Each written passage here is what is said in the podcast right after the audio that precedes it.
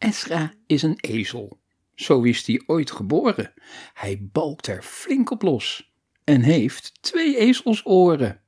Esra is heel slim, maar hij vergeet heel vaak de tijd. En ook is Esra dikwijls al zijn spullen kwijt. Op een dag komt hij te laat op school. Daags erna gebeurt het weer. Zijn meester, die het zat is, gaat tegen hem tekeer.